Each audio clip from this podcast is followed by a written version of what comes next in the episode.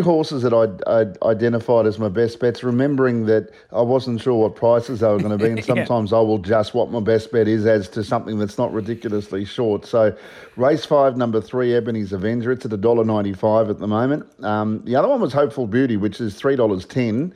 And and Shawnee, I thought as well, but he's at $1.70, so he's the shortest of those three. So we'll make the best bets race five, number three, race seven, number six.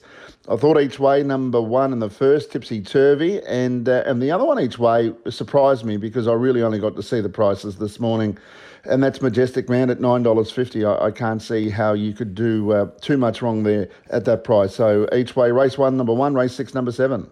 Race six, number seven, Majestic Man, as I write these down. So five by three, Ebony's Avenger, and seven by six, Hopeful Beauty. And then your each ways are Tipsy Turvy, one by one, and six by seven, Majestic Man. You're a star, Dan. You got hell of a home at uh, Good Odds last week. We got Jillaby Willow as well. We had a great week last week, and uh, hopefully, uh, well, we're a good chance of getting plenty of winners because we've nearly tipped two horse, we've nearly tipped a horse yep. each and every race, and there's plenty of value there for the listeners, which we thank you. Yeah, maximising our chances. Yeah, we are 100%. Good on you, Dan. Uh, we'll do it all again next week for our fourth and final one together, and then J Bond should be back.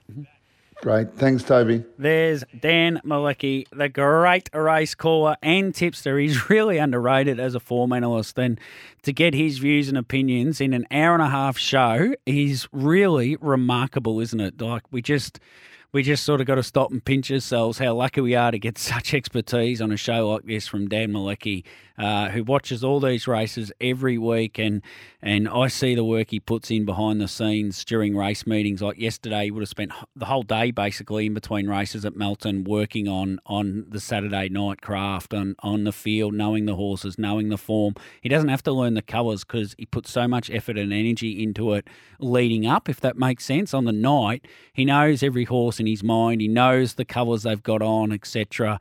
Uh, until, of course, it's like the teal campaign and there's four drivers of different colours. That can throw him a little bit at times, as it would anybody.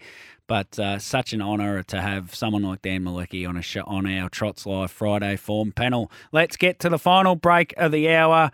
I assume it's uh, Miles Fitzner at twelve o'clock with the Friday uh, Form Lounge. Friday Form Lounge, I think that's what it's called. And then there'll be big afternoon trackside. Stay tuned to SEN Track back after the break.